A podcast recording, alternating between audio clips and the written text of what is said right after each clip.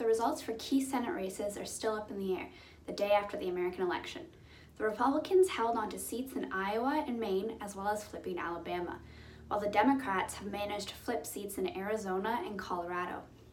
Remaining races to watch include North Carolina and Michigan, as control of the Senate hangs in the balance.